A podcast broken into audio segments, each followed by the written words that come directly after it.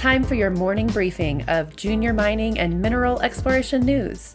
You are tuned in to Mining Stock Daily.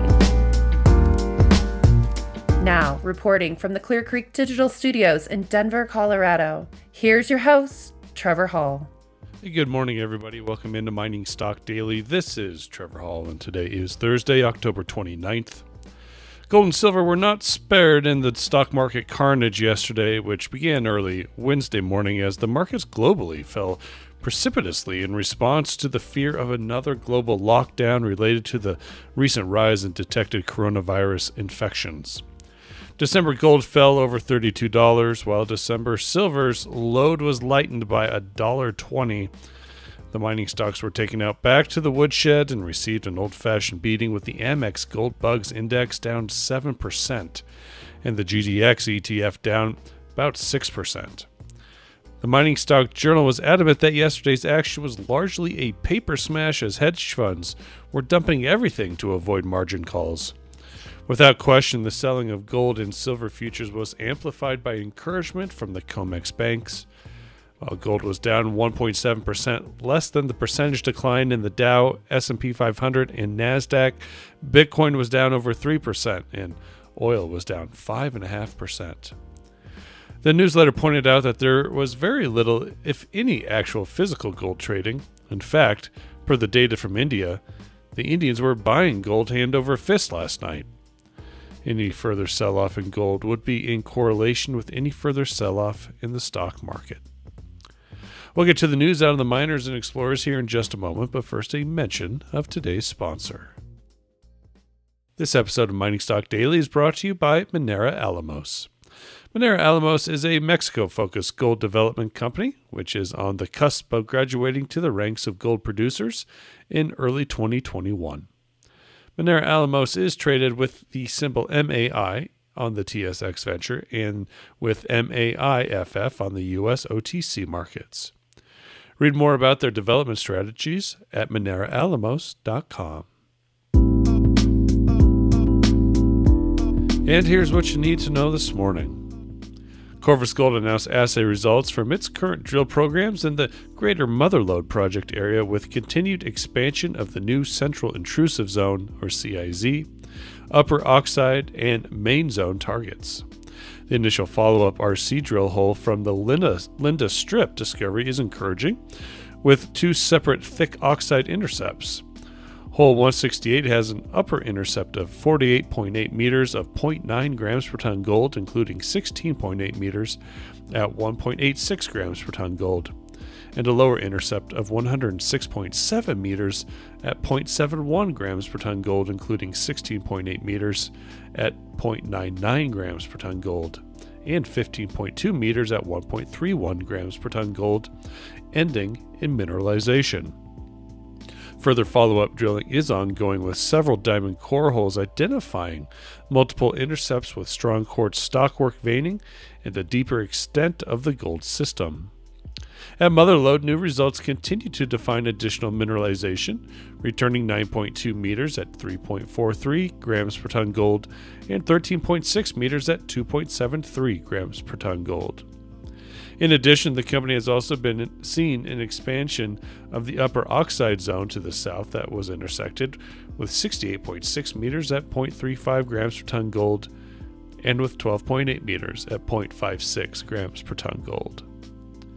Corvus Gold trades on the TSX with and the Nasdaq with the symbol KOR. Gold Standard Ventures says 10 exploration reverse circulation holes drilled at the LT oxide gold discovery have confirmed its potential to make an important contribution to feasibility mine plans at Gold Standard's 100% owned Railroad Pinion project in Nevada's Carlin Trend. Highlights of these results reported today included 1.58 grams per ton gold over 7.6 meters and 1.26 grams per ton gold over 6.1 meters.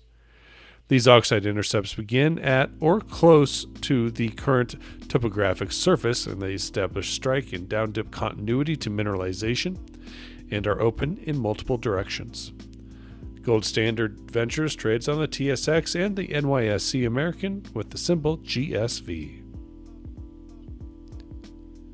Clean Air Metals shared drill results this morning from its drilling campaign underway at its Thunder Bay North project. All seven holes drilled hit mineralization and were highlighted by 2.62 grams per ton palladium, 2.02 grams per ton platinum, 0.88% copper, and 0.45% nickel over 20 meters. Other results included 1.94 grams, grams per ton palladium, 1.6 grams per ton platinum, 0.99% copper, and 0.61% nickel over 39.2 meters. As a result of the encouraging results from this program so far, the company is extending the program by 10,000 meters. That will increase the present drill pr- program to 30,000 at Thunder Bay North. Clean Air Metals trades on the TSX Venture with AIR and on the OTCQB with CLRMF.